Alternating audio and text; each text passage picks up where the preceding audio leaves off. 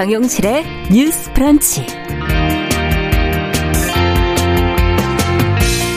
안녕하십니까 정용실입니다. 도박과 마약, 알코올 등에 빠져 삶을 망치는 중독, 아, 개인 차원을 넘어서 우리 사회 건강을 해치는 큰 문제로 꼽히고 있는데요. 최근에 뭐 도박에 중독된 청소년들이 많아졌다고 하는데 뭐 나이와 계층을 가리지 않고 우리 일상을 파고들고 있는 이 중독의 문제 기존의 관점에서 벗어나서 어떻게 바라보고 해결을 해야 할지 오늘 주간 똑똑똑에서 같이 한번 고민해 보겠습니다. 네, 누구나 좋아하는 연예인 또 놓을 수 없는 취미를 품고들 사시죠. 이와 관련된 분야의 직업을 갖는 건 한 번쯤은 꿈꿔보기도 하는데요. 이 꿈에 가까워지면 어떤 즐거움이 있을까요? 자, 오늘 초대석에서 케이팝에 대한 애정을 바탕으로 엔터테인먼트 산업 관련 주식시장 분석을 하고 또 전망을 하는 애널리스트 한 분을 어, 초대해서 이야기 나눠보도록 하겠습니다. 기대해 주시고요. 7월 첫날이네요. 7월 1일 금요일 정용실의 뉴스 브런치 문을 엽니다.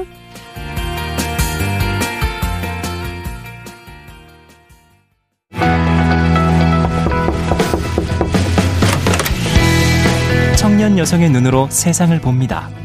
정용실의 뉴스 브런치 주간 똑똑똑. 네, 사회 현상에 대한 청년 세대 여성들의 다른 생각을 귀 기울여 들어보는 시간입니다. 주간 똑똑똑. 오늘도 두 분이 자리를 해주셨습니다. 계간홀로 이진송 편집장 안녕하세요. 안녕하세요. 청소년 페미니스트 네트워크 위티의 양재 활동가 안녕하세요. 네, 반갑습니다. 오늘은 뭐 얘기하는 게 참 좀 진지한 얘기를 해야 돼요. 도박. 왜 웃음이 나올까? 예. 요즘에 뭐 흔히 막 용어로 쓰는 마약 같다 뭐 근데 마약 실제 이 중독의 문제를 좀 오늘 다뤄보려고 하는데 어, 앞서도 잠시 말씀드렸지만 청소년들도 여기서 뭐 예외는 아니다. 이런 보도들도 있고요. 어, 두 분은 어떤 종류의 중독, 너무 많다 보니까 지금 제가 다 언급을 할 수가 없을 정도로 많은데 가장 걱정스럽게 보시는 중독 어떤 게 있습니까? 각자 하나씩 좀 먼저 얘기를 해 주시죠. 네, 아무래도 음. 최근에는 전 음. 사회적인 열풍이었던 주식이나 코인처럼 도박으로 여겨지지 않는 그러나 사실은 큰 한탕을 바란다는 점에서 도박에 해당하는 아. 금융 관련 중독이 좀 많이 걱정스러운데요. 네. 투자와 재테크에 탈을 쓰고 이제 안 하면 바보라는 식으로 좀 인식이 많이 퍼져서 음. 사실 도박이라는 생각은 잘 못하는 것 같아요. 그런데 사실은 한 번의 성공으로 지금까지 모든 손해를 만회하고 싶어 한다는 점에서 그 뇌를 망가뜨리는 메커니즘은 음. 도박과 같거든요. 아. 네, 최근에 이제 투자 실패를 겪은 30대 부부가 이제 자녀를 살해 후 자살하는 사례로 예. 굉장히 사회가 좀 크게 흔들리기도 그렇죠. 했는데요. 이 외에도 이제 중독으로 잘 여겨지지 않는 알코올 중독이라던가 음. 그리고 우리 현대인가 떼놓을 수 없는 어떤 스마트폰 중독 아. 그리고 최근 들어서 한국 사회에서 굉장히 크게 문제가 되고 있는 마약 중독 등도 좀 많이 우려스럽습니다. 네, 근데 좀 드러난 것보다는 지금 사실 그렇게 느끼지 못하는 부분들을 짚어주시네요. 금융 관련 중독, 뭐 스마트폰 중독 이런 얘기해 주셨고 양지 활동가께서는 어떤 게 가장 걱정스러우세요? 음, 저는 우리의 일상 속에 있는 중독인 디지털 중독에 대해 다루고 음. 싶은데요. 네. 어, 과학 과학기술정보통신부의 실태조사에 따르면 국민 4명 중 1명이 스마트폰 과의존 위험군이라고 아. 해요. 특히 청소년의 경우 37%가 심각한 위험 수준인 것으로 조사되었는데요. 네. 사실 코로나 이후로 디지털 매체 이용률이 높아지면서 디지털 공간을 매개로 한 마약 중독이나 도박 중독 음. 역시도 확산 되고 있습니다. 이러한 디지털 공간의 중독은 마냥 행동을 통제하고 제약한다고 해결되는 문제가 그렇죠. 아니잖아요. 네. 그래서 사실 최근에 있었던 이 청소년 대상의 셧다운제 폐지가 그 의미를 보여주기도 하는데요. 예. 이런 셧다운제처럼 일괄적으로 이용을 제한하는 방법이 아니라 다른 방법으로 디지털 중독을 음. 어떻게 해결할 수 있을까에 관심을 두고 있습니다. 그렇죠. 원인이 도대체 어디 있는지 아니면 그 외에 대안이 그럼 또 뭐가 있는지로 조금 방향을 잘 틀어 서 생각해야 될 것 같은데 우리 사회에서 이 중독을 바라보는 경각심 이거는 어느 정도 지금 수준에 와 있다고 보세요. 즐기는 것과 음. 중독 음. 이걸 어떻게 구분하십니까? 그리고 어, 일단은 그거를 하지 않을 때의 상태가 굉장히 괴롭고 불안할 때, 그러니까 안 아. 하는 게 사실은 기본값이 되어야 되는데, 하지 않을 때의 상태가 이제 굉장히 힘들어서 그것이 없는 상태가 기본값이, 내 일상이 기본값이 될 수 없을 때. 예. 그래서 이제 내 일상에서 내 편의에 따라 이것을 더하거나 뺄 수 없을 때, 음. 이게 좀 중독의 영역에 있지 않을까라고 생각을 하고요. 보건복지부에서는 이 중독을 이미 음. 뇌 질환으로 규정을 했습니다. 그래서 중독은 다른 만성 질환인 당뇨나 고혈압처럼 완치가 어렵고 평생 치료하고 관리해야 하고 그리고 재발은 중독의 만성적인 특성 때문에 자주 일어난다라고 이야기를 할 만큼 음. 사실은 노력이나 의지로 쉽게 극복할 수 있는 문제는 아닌 수준이라고 볼 수 있거든요. 아. 네, 그래서 이게 큰 쾌감을 얻는 순간 뇌에서 이제 도파민이라는 호르몬이 나오고 여기에 중독이 되면은 여러 가지 자기 합리화 같은 핑계가 들어가서 음. 이 중독 행위를 지속하고자 하는데요. 그럴 때 자기 머릿속에서는 이거를 하는 게 가장 합리적인 선택이 되는 거예요. 아. 가장 즐겁 고 그렇죠. 지금까지 손해를 만회할 수 있고 음. 그래서 이제 가족이 죽거나 누군가 힘들게 마련한 돈을 손에 쥐어도 곧장 중독 행위에 뛰어든 게 그 때문인데요. 특히 도박. 네, 예. 그래서 도박 중독자의 가족이라는 웹툰에서는 중독이 질환이라는 점을 강조하면서 어떻게 이런 상황인데도 그 행동을 계속할 수 있어라고 아. 비난하는 것은 사실은 아픈 사람에게 어떻게 이런 상황인데 네가 지금 아플 수가 있어라고 비난하는 것과 음. 같다라고 어. 표현할 만큼 중독이 어떤 의지나 노력의 문제가 아니라는 것을 강조하기도 했습니다. 뇌 질환이다. 네. 양지 활동가께서는 어떻게 보십니까? 음, 네, 저도 자신의 의지로 멈추지 못하는 상태가 중독이라고 생각하는데요. 음. 세계보건기구는 게임 중독을 게임이 일상생활 에 지장을 주고 게임이 몰입하는 일이 부정적인 영향을 미침에도 멈추지 못하는 상태가 12개월 이상 지속될 때 아. 이것을 게임 중독이라고 말하겠다라고 정의했어요. 네.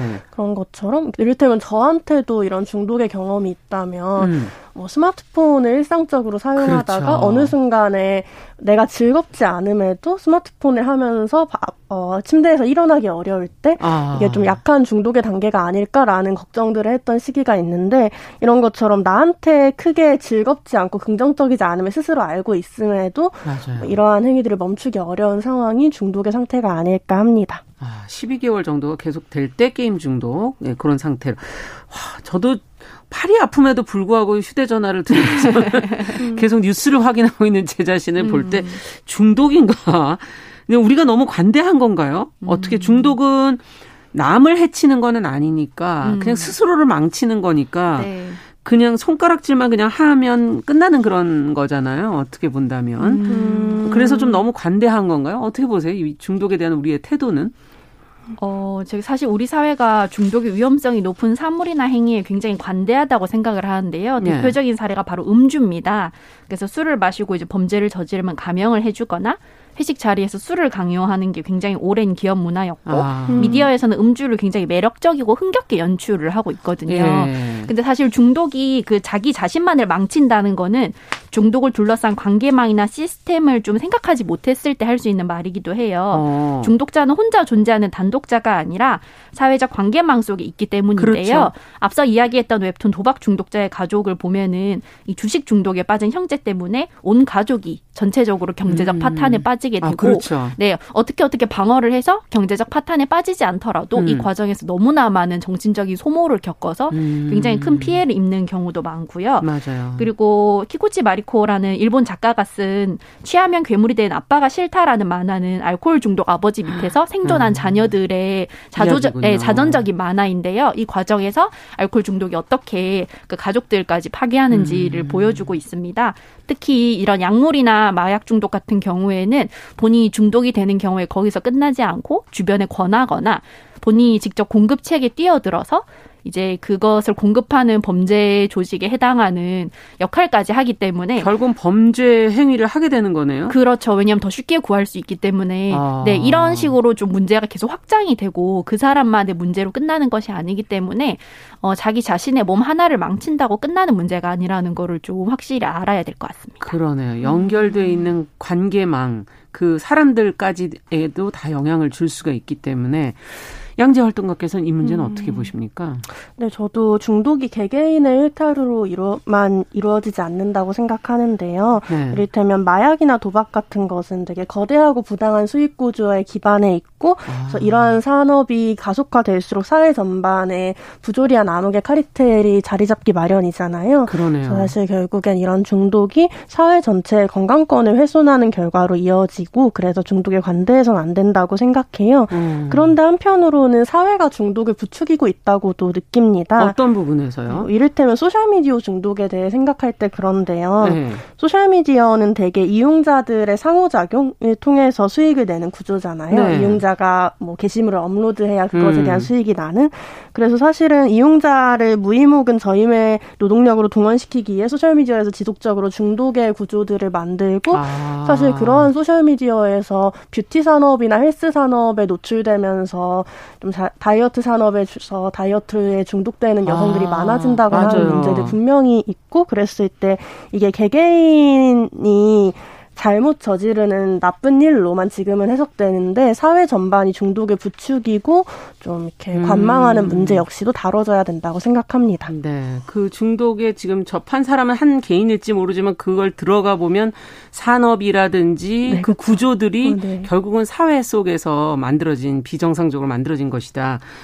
아, 뭐, 마- 지금 보니까 마약 뭐 도박뿐만 아니라 다이어트 중독도 정말 있구나. 이런 생각도 다시 한번 들기도 하고.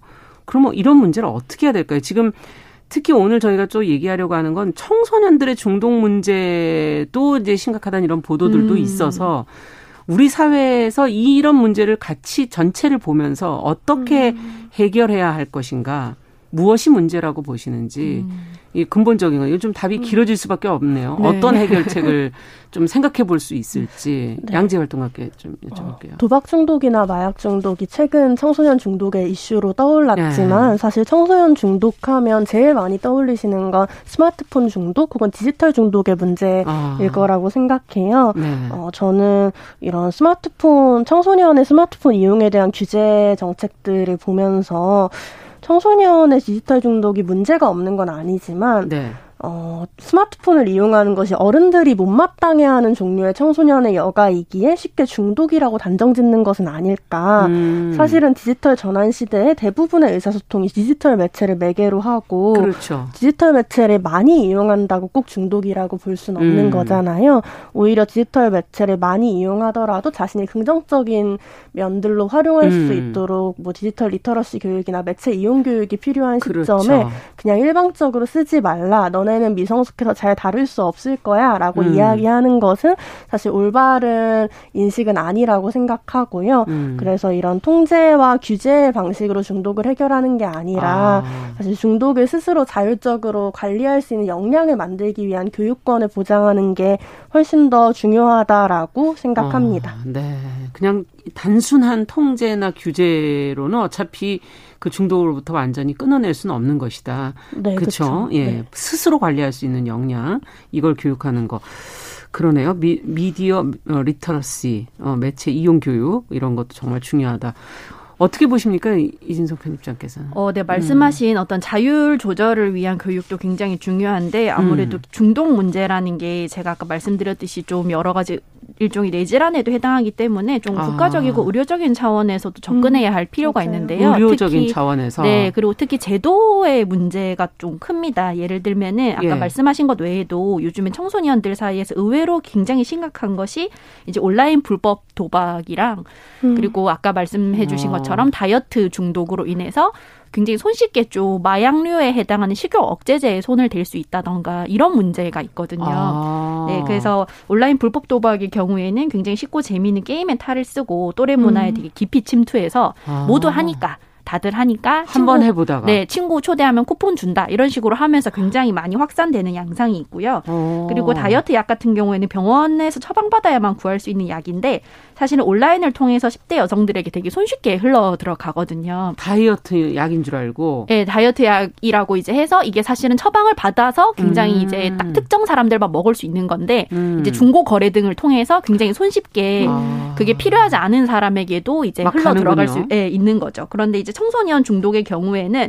사실 현실적으로 부모가 관심을 갖고 들여다보지 않으면 발견하기가 쉽지 않고 어. 설사 의심 정황이 포착된다고 해도 한국의 경우에는 입시에 영향을 미치지 않는 한 그냥 좀 내버려 두는 그런 경향이 좀 있어요. 어. 네, 그러다 보니까 훨씬 더 중독 같은 것들이 좀 발견되기도 어렵고 발견됐다고 하더라도 이것이 이제 입시나 공부에 영향을 미치기 때문에 음. 적극적인 치료에 굉장히 소극적인 문제들이 좀 있거든요. 네. 그래서 이제 약물이나 이런 도박 관련해서 제 도적인 보완도 필요하고 이런 것들을 이제 청소년 차원에서 발견했을 때 빨리 신속하게 치료로 가, 데려갈 수 있는 네, 그런 시스템도 좀 필요하다고 생각을 합니다. 근데 이게 그 시기가 사춘기가 특히 가족들과는 멀어지고 네. 예, 친구들과 음. 가까워지는 그런 시기이기 때문에 말씀해 주신 것처럼 참 발견 자체가 쉽지는 않을 것 같다는 음. 생각도 들기도 하고 근데 이 특히 청소년들이 여기에 빠지게 되는 과정을 좀 더 들여다봐야 그 문제를 해결할 수 있는 방법을 찾을 수 있지 않을까 싶은데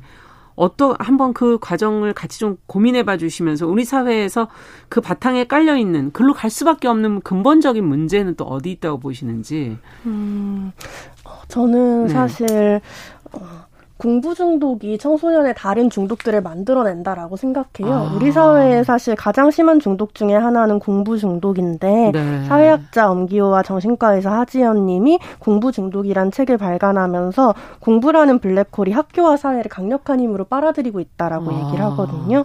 그래서 공부만이 유일한 해답이 되고 학교에 장시간 머무는 것만이 청소년의 일상이 되고 아. 청소년이 다양한 경로를 모색하기 어려운 사회가 음. 어떤 디지털 중독이나 도박 중독 같은 어떤 폐쇄적인 중독의 굴레에 청소년이 취약할 수밖에 없게 음. 만든다고 생각을 하고요. 네. 지난해 정부 조사에서 위기 청소년 4천 명 중에 11, 11%가 어려울 때 도움을 요청할 사람이 없다라고 이야기를 고립돼 있는 거네요. 그렇죠. 네. 사실은 뭔가 학교나 가정 에서 자신의 지지 기반이 될 수 있는 동료를 음. 만나기 어려운 상황 혹은 다양한 사회적 네트워크를 구성하고 활동해 나가기 어려운 상황에서 청소년의 위기나 중독이 음. 더 포착되기 어려운 지점이 있다고 생각하고요. 음. 또 한편으로는 부모와의 갈등을 있고 가정 내에서 청소년의 의사가 존중되지 않을 때좀 그렇죠. 청소년은 부모의 허락이 있어야만 어떤 경제적인 비용을 쓴다거나 이런 것들이 가능하잖아요. 음. 그래서 부모가 허락하지 않는 경제적인 실천을 하기 위해서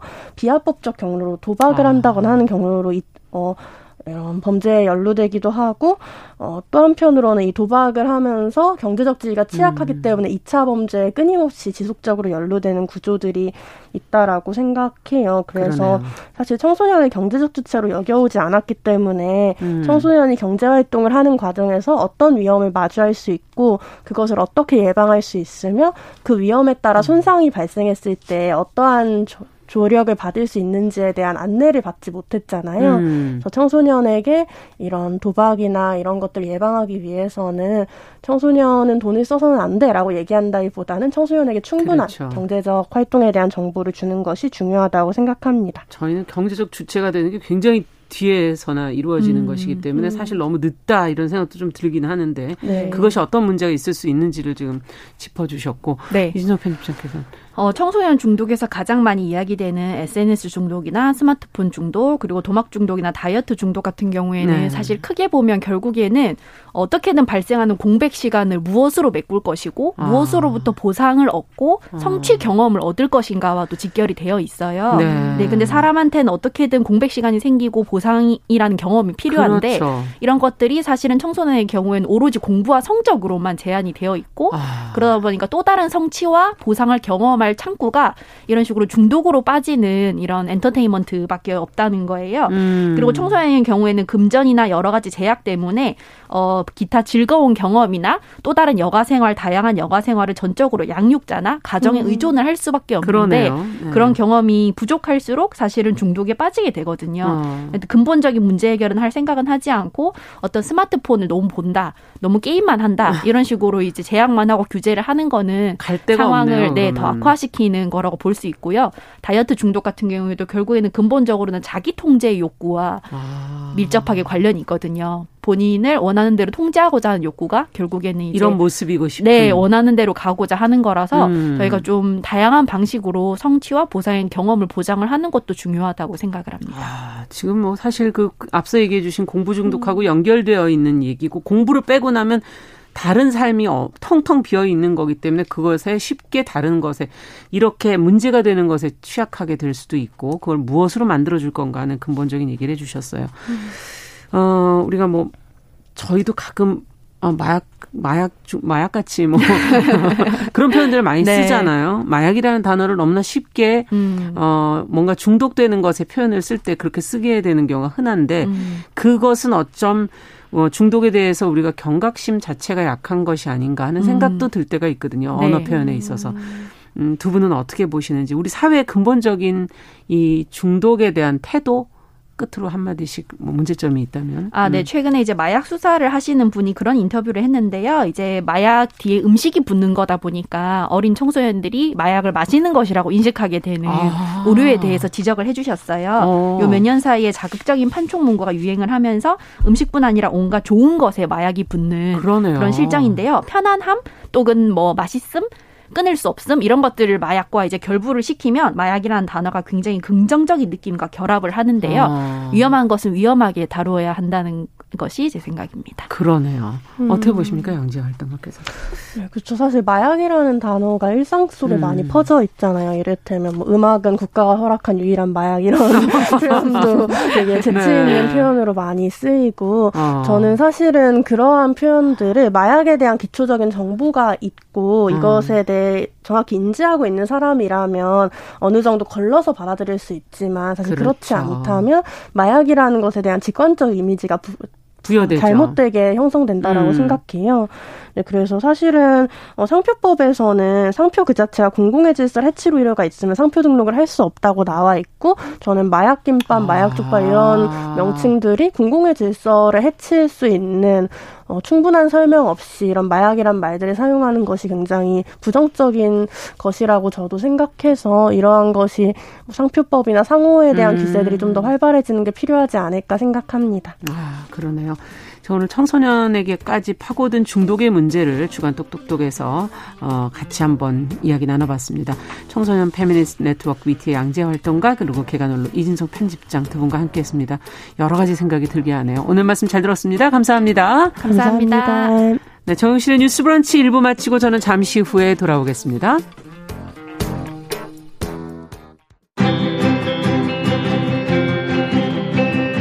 누군가는 아깝다고 생각할 우리 사회의 다양한 비용들과 푼돈들, 음. 삶의 전선에서 음. 최선을 다하고 살아가는 우리의 모습도 제 몫에 맞는 평가와 그에 합당한 시선이 좀 필요한 시점이 아닌가 하는 생각을 해충이다, 이충이다. 이거는 네. 순전히 사람의 그 아. 잣대로 이야기를 하는 거예요. 음. 곤충이 우리 사람보다 몇 억 년 먼저 지구에 나왔거든요. 호모 사피엔스의 선배다 이렇게 얘기를 해요.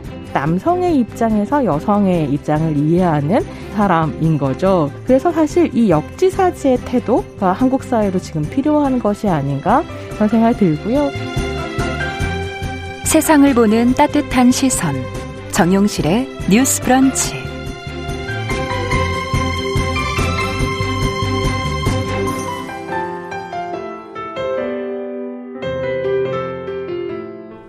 네, 정용실의 뉴스 브런치 듣고 계신 지금 시각 11시 31분입니다. 자, 금요일에는 다양한 분야에서 활동하는 여성들 만나고 있는데요. 어, 뭐, 덕업일치, 성덕, 뭐 이런 표현들은 들어보셨죠? 좋아하는 일을 직업으로 삼거나 그 언저리에서 일하는 사람들에게 따라 붙는 부러움을 표현하는 말, 뭐 이렇게 할 수 있을 텐데, 증권가 애널리스트들이 요즘에는 보면 이렇게 분야, 산업이나 분야별로 이렇게 좀 어, 나눠져 있는데, 특히 그 중에서 케이팝 등 엔터 산업 증시를 분석하는 성덕으로 유명한 분이 계십니다. 그래서 오늘 저희가 프로그램에 모셨는데요. 케이팝 팬들이 이분의 분석을 들으면 왠지 귀가 좀 솔깃해지고 즐겁다고 하는데요.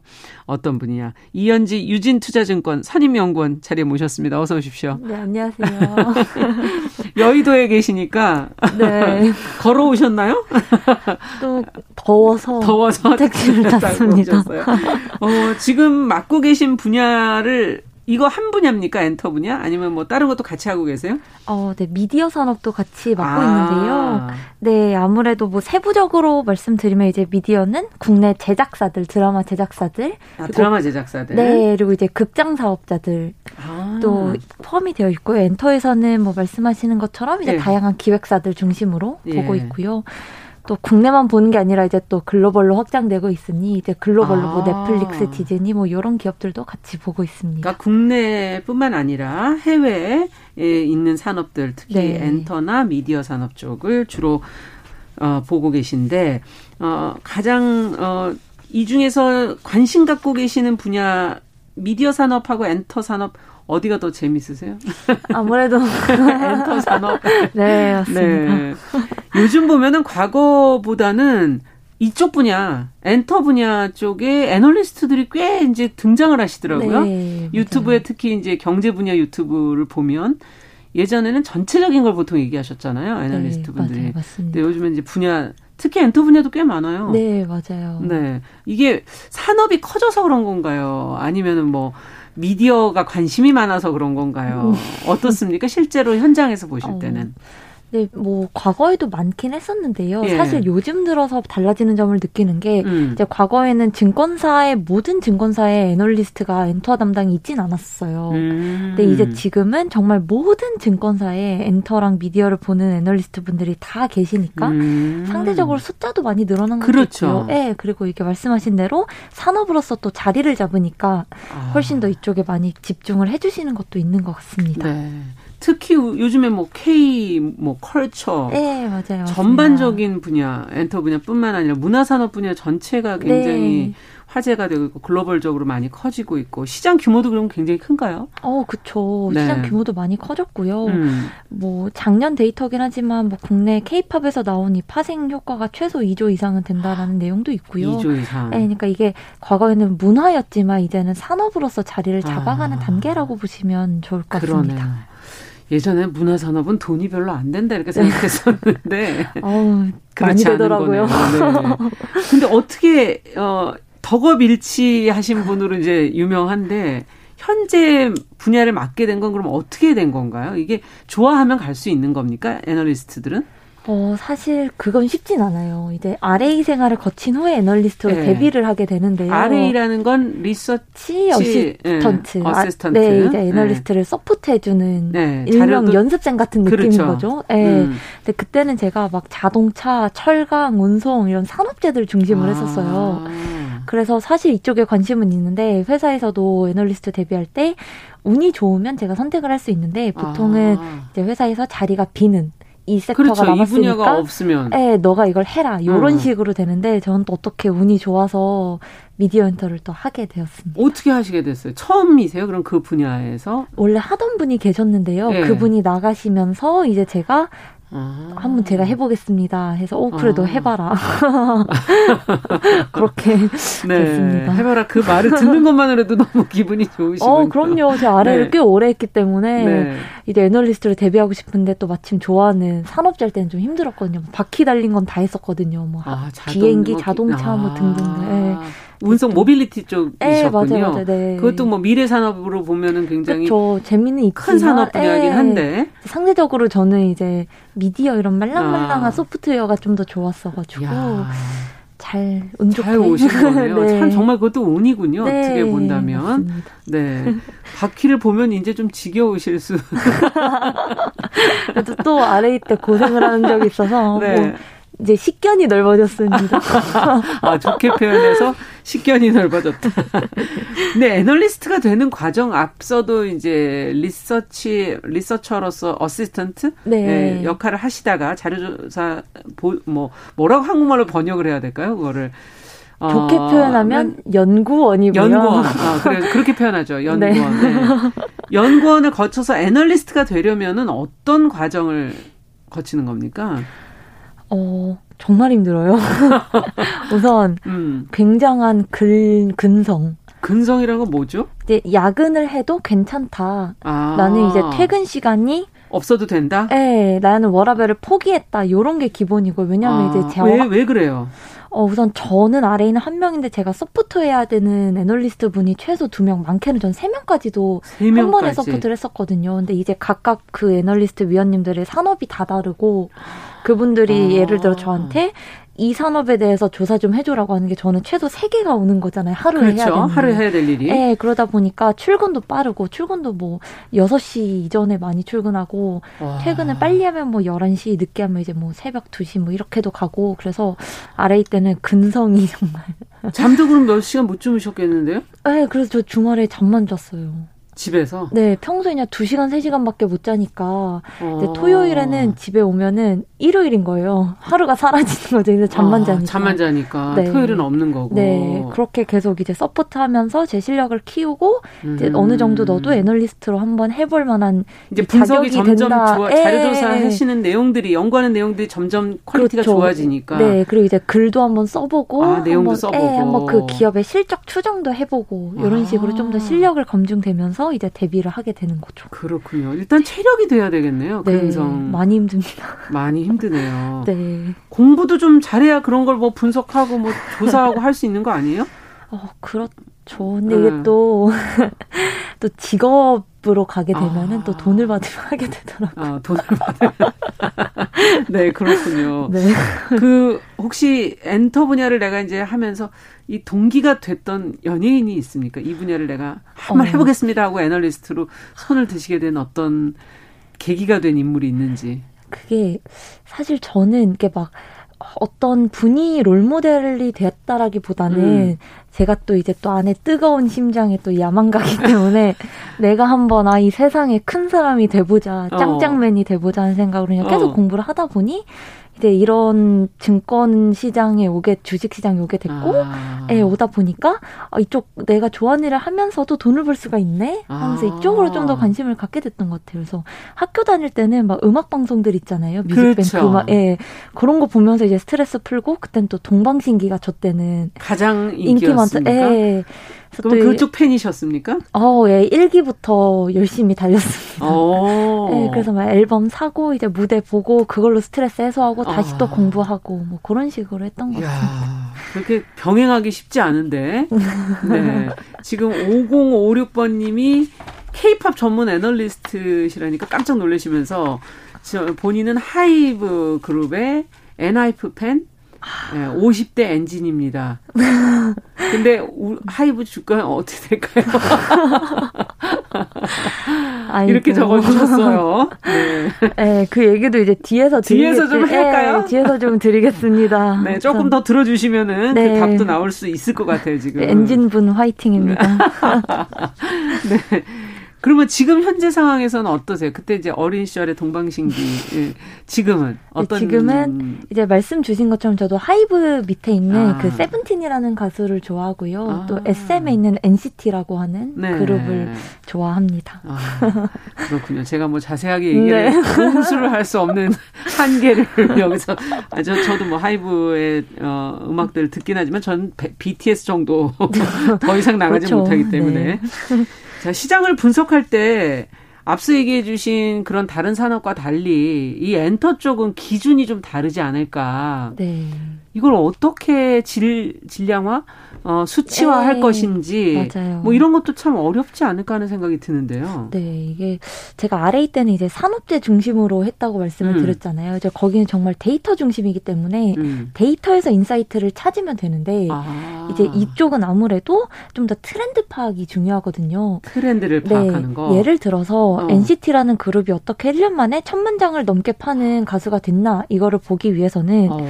이 가수가 유튜브에 자체 콘텐츠를 얼마나 많이 노출을 시켜서 글로벌 팬덤을 유입을 시켰고 아. 앨범도 우리가 그 기존에 그냥 앨범 CD 있잖아요. 그렇죠. 네, 그걸 솔직히 살 이유가 없잖아요. 네. 멜론 유튜브에서 들으면 되는데 그렇죠. 근데 그 안에 포토카드라는 걸 또 낑겨 넣어서 어. 하나의 앨범을 세 종류, 네 종류 여러 개로 앨범을 만들어서 포토카드를 수집하게 만들면서 앨범을 또 구매할 수밖에 없게 만들고 아. 네, 또 팬미팅, 팬사인회를 통해서 이제 점점 규모가 늘어나면 아, 이 가수가 다 음번 해외 공연에서는 과거보다도 모객 수도 늘어나고 공연하는 음. 지역도 늘어나겠다 이런 게 또 예상이 가능한 거죠. 음. 또뭐 그 외에도 이제 뭐 엔하이픈 말씀 주셨으니까 또 말씀을 드리면 틱톡 많이 들어보죠. 네. 네. 틱톡 연예인들이 많이 하죠. 네, 틱톡을 통해서도 또 알 수 있는 게 틱톡에는 이제 댄스 챌린지라는 게 또 있습니다. 음. 그래서 그 가수의 핵심 부분을 댄스로 이제 챌린지 영상 올리는 네. 거예요. 일반인들도 그거를 통해서 이제 말씀 주신 엔하이픈이나 트레저라고 하는 4세대 아티스트들이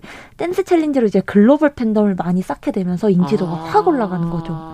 그럼 왜 이 가수가 갑자기 떴냐라고 했을 때 네. 이런 과거의 여러 가지 데이터들을 보면 아 이래서 인기를 얻을 수밖에 없었구나. 아. 앞으로는 더 어떤 식으로 확장을 전략을 보다 써나가겠다 이런 거를 좀 확인할 수가 있습니다. 예. 그러려면은 다른 그런 어떤 SNS라든지 그 아티스트들의 네. 여러 가지를 같이 분석하셔야겠네요. 네, 그래서 좋게 말하면은 이제 뭐 다양한 것들을 봐야 돼서 좋긴 한데 나쁘게 말하면은 이제 바쁜 거죠. 이 데이터만 그러네요. 보는 게 아니라 네, 여기저기서 다 가져와서 이거를 짜집기 해서 아 어. 이래서 이렇구나 또 알 수 있으니 그리고 또 예상한 대로 또 갈 수도 있지만 아닐 수도 아, 있지 네, 않습니까? 맞아요. 트렌드라는 거 네. 사람의 마음과 또 연결이 돼 있는 거기 때문에 네, 그래서 참 쉬워 보이면서도 의외로 또 까다로운 산업이 엔터 산업이기도 합니다. 네, 그렇군요. 정말 그래도 본인에게는 좀 더 즐거운 일이신 거죠. 네.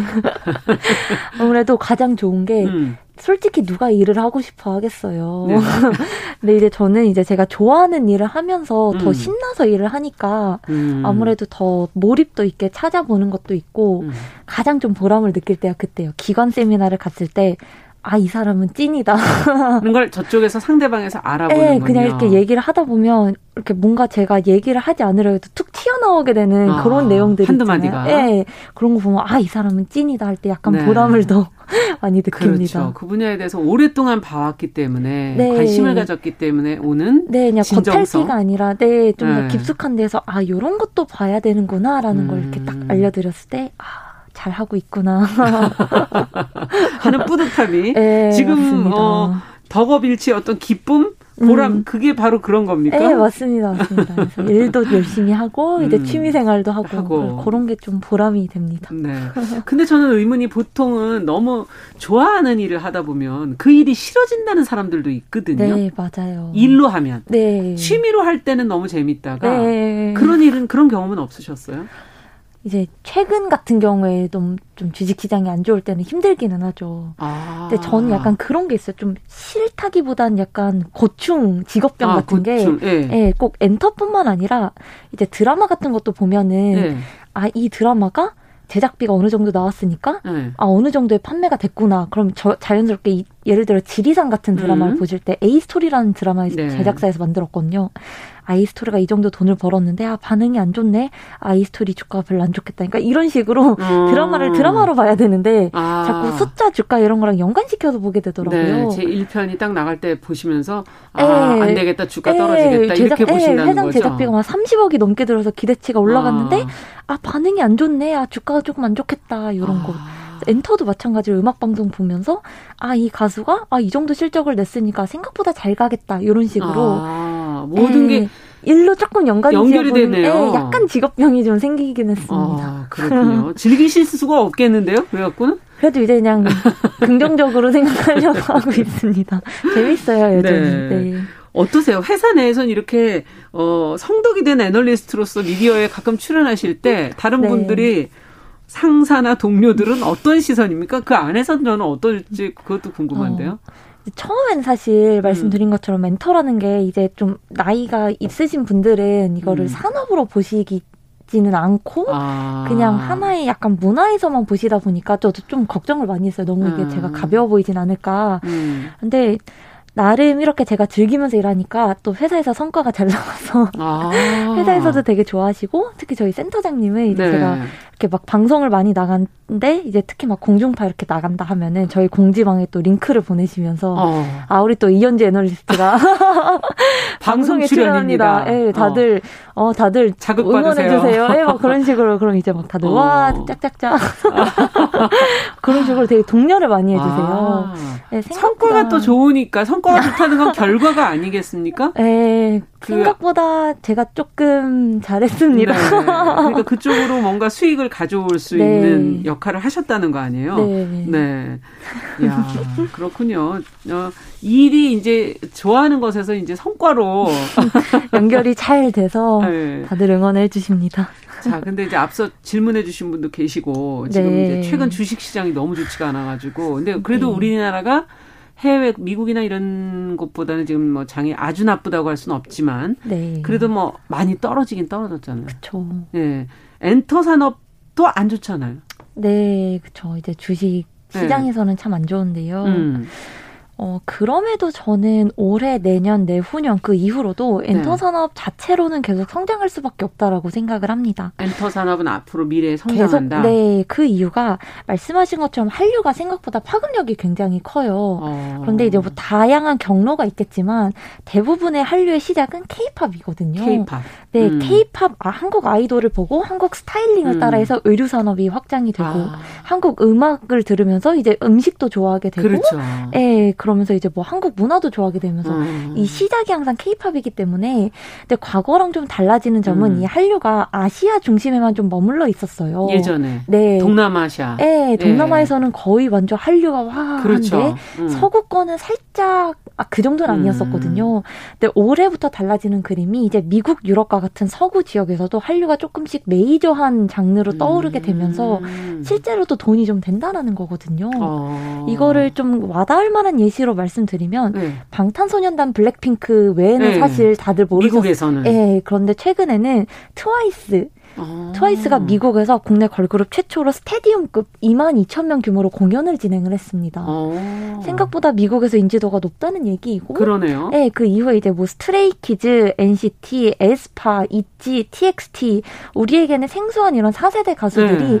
미국에서 올해 처음으로 투어도 진행하고 미국에서 인지도도 쌓아가게 되면서 아. 생각보다 케이팝을 소비하는 지역이 늘어나고 있어요. 아. 그래서 이게 지금 주식 시장만 봐서는 산업이 안 좋아 보이지만 그렇죠. 그렇죠. 네, 이제 새로운 지역 글로벌 음악 시장 1위가 미국이거든요. 그럼요. 네, 그 시장으로 이제 진입을 하고 있기 때문에 침투할 수 있는 영역이 아직 더 많이 남아 있습니다. 가, 가능성과 잠재력은 크다. 네. 이렇게 보시는 거군요. 맞습니다. 네. 근데 BTS 방탄소년단이 이제 단체 활동을 지금 중단한다 그래서 네. 어, 하이브가 한동안 이 BTS 활동이 한창 좋을 때 주가가 막 취소 그때 장도 물론 좋긴 했지만 네. 예. 어떻게 보세요, 이거는? 이 영향이 상당히 클까요? 처음 미국 시장도 본격 진출해서 입지를 다진 것도 아무래도 BTS이고. 그쵸. 네. 그래서 아무래도 이제 형님이 산업을 이끄는 형님이 주춤하면 그 밑에 있는 동생들도 살짝 주춤할 수밖에 음. 없기는 해요. 근데 과거에는 음. 이제 그 기업 개별의 이슈가 전체 산업을 움직였다면 음. 예를 들어 2019년에 터진 버닝썬 게이트 같은 아. 예, 한 기업에서 나왔지만 전체 산업을 좀 암울하게 만들었던 그렇죠. 그런 영향이 있다면 물론 영향이 아예 없진 않겠습니다만 올해부터 이제 달라지는 그림은 엔터 산업 자체가 개개별 종목별로 움직인다라는 점이에요. 개개별 종목별? 예, 예를 들어서 방탄소년단이 단체로 활동을 못하는 점이 단기적으로는 엔터 산업 전체에 약간 좀 derating되는 그러니까 좀안 음. 좋게 보는 요소를 작용할 수는 있는데 말씀드린 것처럼 이제 미국, 유럽에서는 방탄소년단뿐 아니라 새로운 음. 가수들도 인지도가 넓어지고 있기 때문에 음. 이게 단기적으로는 힘들 수 있어요. 우리 모두가 힘들 텐데 좀 더 멀리 본다면 아, 한국에서도 충분히 어, 방탄소년단만큼 음. 유명한 가수가 많구나라는 걸 봤을 때는 음. 어, 좀 장기적으로 보면은 저는 이게 이 타격이 그렇게 오래 갈 것 같진 않습니다. 아 그러면은 어, 국내 엔터 산업에 들어오는 외국인도 많습니까? 어, 그쵸. 외국인 투자자분들도 많으시고요. 근데 아무래도 국내도 그렇고 외인들도 그렇고 음. 방탄소년단에 갖고 있는 파워 자체가 강하다 보니까 음. 아무래도 이제 하이브를 시작으로 엔터사들에 대한 뭔가 좀 시각 자체가 어, 음. 불과 1, 2년 대비해서 이제 올라왔다가 많이 내려온 건 사실이기는 그렇죠. 해요. 그렇지만 그럼에도 이런 힘든 장에서도 꾸준히 실적으로 증명할 만한 산업이 또 엔터 산업이기 음. 때문에 네, 거기서는 이제 전체 바, 그러니까 전체 산업을 이제 같이 가져갔다라면 아. 이제는 좀 더 플레이할 수 있는 개별 종목 위주로 좀 더 집중을 많이 하시는 것 같습니다. 그렇군요. 뭐 어떤 뭐 기자재나 자재 부족이라든지 원자재 부족 이런 것의 영향을 그나마 덜, 조금 덜 네. 받는 분야가 엔터 산업이 네, 될수 있다. 맞습니다. 맞습니다. 지금 뭐 여러 가지 오일 문제라든지 네. 뭐 여러 가지로부터 네. 생각해 보면 인플레이션에서도 음, 사실 조금 더 비껴나 있는 그쵸, 분야다. 그쵸. 그리고 네. 내 주머니 사정이 안 좋아져도 말씀드린 것처럼 미국 사람들이 또 돈을 쓰기 때문에 해외에서 상대적으로 경기에 덜 민감하기도 하고요. 음, 네. 그렇군요. 아, 아이돌 팀들은 근데 보니까는 군대도 가야 되고 이렇게 뭐 네, 수명이 조금 있는 것 같기는 해요. 사람을 키운다는 거는 또 시간도 걸리고 네. 뭐 물건 찍어내는 것처럼 당장 내일 뭐 한 팀 만들 수 있는 것도 아니고. 네, 맞습니다. 네. 어, 이건 어떻게 엔터사들의 영원한 고민 아닐까요? 그쵸. 이제 어. 보이그룹 같은 경우는 말씀하신 대로 보통 한 사이클이 7년이거든요. 7년. 네, 이제 음. 7년 안에 빨리 이제 최대한 뽑을 수 있을 만큼 뽑아야 되는데 아. 군대를 가게 될 경우 그래서 나오는 게 유닛 활동 혹은 솔로 활동들입니다. 아, 그래서 해체 비슷하게 좀 되는 거군요. 네, 그런데 이제 예. 의외로 2세대 과거 이제 아나운 음. 앵커님도 아시는 뭐 동방신기, 네, 그렇죠. 예. 슈퍼주니어, 예, 예. 빅뱅 옛날 가수라고 하는 가수들의 수익화 시점이 더 늘어났기 때문에 음. 유닛으로 몇 명만 꾸려서 활동을 아. 계속 할 수가 있고요. 뭐 블랙핑크도 마찬가지지만 최근에 트와이스도 솔로 활동을 시작을 했거든요. 네. 혼자 앨범을 파는데 오, 이번에 트와이스 나연이 선주문만 50만 장이 나왔습니다. 아. 혼자서 50만 장이면은 어, 생각보다 굉장히 잘 판 거예요. 네. 그렇기 때문에 어, 뭐 충분히 혼자여도 수익화 가능하다는 점을 보여줬고요. 아. 그리고 그거를 좀 타개하기 위해서 타개하기 위해 그 최근에 세계관이라는 개념을 좀 도입을 했어요. 마블 유니버스 생각하시면 되는데요. 네. 네. 그냥 이 가수를 가수에서 끝내는 게 아니라 이 가수의 어떠한 세계관, 이 예를 들어 에스파 같은 경우에 예. 최근에 그 Next 아이고 어. Next Level 예, 예. 이걸로 유명해진 가수인데 어, 어. 에스파라고 현실 세계의 가수가 있고 또 막 가상 세계는 아이에스파가 있고 이들을 연결해주는 아. 조력자 나비스라는 가상의 존재가 또 있고 이들의 연결을 방해하는 블랙맘바라는 싸워야 되는 대상이 있어요. 아. 어려우시죠? 네, 어려워요. 어, 그런데 이, 과, 이 과정들을 노래에 다 풀어내니까 사람들이 가수를 좋아하는 게 아니라 세계관이 궁금해서라도 아. 점점 더 빠져들게 노래 만드는. 가사도 그것과 연결돼 있고. 네, 광야로 나가 블랙맘바와 싸워 뭐 이런 게 가사에 다 나와요. 뭐 나비스가. 일종의 게임 아니에요? 그런 게임의 네, 세계? 그런 식으로 어. 이제 이 팬덤 자체가 오랜 기간 유지 되도록 기획사들도 많이 노력을 하고 있습니다. 아, 그렇군요. 이제 예전하고도 정말 또 많이 변화됐군요. 네, 맞습니다. 어, 케이팝의 팬들이 처음에는 한 아티스트의 팬이었을지 몰라도 특정 회사에서 내놓는 아티스트들을 이제 쭉 그 계속 다 좋아하게 되는 그런 것도 있고 지금 네, 말해주신 것처럼 어떤 세계관을 네. 통해서 계속 확장되어 나가기도 네, 맞습니다. 하고. 맞습니다. 어, 그러나 4대 기획사가 요즘에는 좀 힘이 좀 빠진 것 같긴 한데. 네, 그래서 좀... 중소 기획사들이 또 뒤를 이어서 나오고 있고. 네, 맞아요, 맞습니다. 어떻게 이제 기획사 분석을 해 주신다면? 어, 근데 말씀, 진짜 말씀하신 것처럼 음. 어 그런 경향이 좀 있는데요. 어 말씀, 대표적으로 SM의 경우를 좀 음. 말씀드리면요. 왜그 네. 기획사에 있는 가수들을 음. 팬들이 음. 계속 좋아할 수밖에 없냐를 네. 생각을 해보면 SM에는 SMP라고 하는 고유의 음악적 장르가 있어요. 음. 약간 좀 난해하기도 한데 좀 강한 비트. 무대에서는 음. 막좀 되게 난해한 의상을 입고 되게 네. 이렇게 열심히 퍼포먼스하는 대표적으로 S&P의 대표적인 장르가 이제 조금 더 옛날로 돌아가 보자면 음. 그 H.O.T 전사의 후예 아, 이해되시죠? 네. 신화에서 뭐 해결사 그러네요. 약간 좀 사회 고발적인 내용도 있고 음. 그런 장르가 있는데 이런 장르 특징이 대중적이진 않은데 몇 번 듣다 보면 중독돼서 음. 이 음악을 계속 찾을 수밖에 없거든요. 아. 이런 식으로 음악에서의 고유의 자기의 그 특성을 자리 잡고 나서 음. 말씀드린 대로 세계관 같은 걸 부여를 하니까 음. 예를 들어 SM 소속 이제 동방신기를 좋아하던 가수가 동방신기 밑에 엑소라는 새로운 가수 가수가 나오면 음. 저절로 이어지게 되는 거예요. 그러네요. 네, 그리고 뭐 최근에 뭐 이뭐 뭐 NCT라고 에스파라고 하는 그 가수들의 뮤직비디오가 서로 마지막 장면, 첫 음. 장면이 연결이 됩니다. 궁금하게. 야. 이게 다 또 연결되는 거예요. 네, 그러니까 네. 연결되니까 이 다음 내용을 보기 위해서 저는 NCT 팬이지만 에스파 뮤직비디오를 봐야 되는 거예요. 연결이 되니까. 그래서 이들이 광야라고 하는 가상기 공간에서 모두가 함께 만나고 네, 신기하죠. 네. 네, 뭐 이런 식으로 그래서 기획사들 자체도 SM만 예를 들었지만 하나만 키우는 게 아니라 그냥 동시에 다. 네, 맞아요, 맞습니다. 그래서 그렇군요. 다른 기획사들 모두가 다 이런 전략을 쓰면서 기획사의 음. 팬덤을 더 몰입시키고 락인시키는 음. 전략을 쓰면서 열심히 팬들의 주머니를 털어가고 있습니다.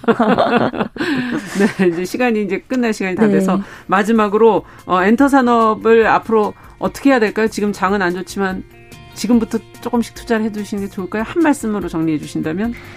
어, 사실 지금 모든 내가 이 가수를 좋아한다고 해서 이 기획사의 음. 주식을 무지성으로 사는 건 저는 음. 추천하진 음. 않습니다. 다만 이 장에서도 좀 실적을 낼 만한 가수가 음. 있는 기획사가 어딘지 좀 더 이제 내가 팬이지만 좀 더 마음을 열고 음. 어느 기획사가 돈을 잘 벌지를 조금 더 재무적으로 보셔서 접근을 음. 하시는 게 좋을 것 같고요. 네. 이렇게 힘들수록 이렇게 선택과 집중을 통한 투자를 추천드립니다. 네. 성덕 애널리스트 이현지 유진투자증권의 선임연구원과 함께 이야기 나눠봤습니다. 말씀 잘 들었습니다. 감사합니다. 감사합니다. 정용실의 뉴스 브런치도 같이 인사드립니다. 월요일에 뵙겠습니다. 안녕히 계십시오.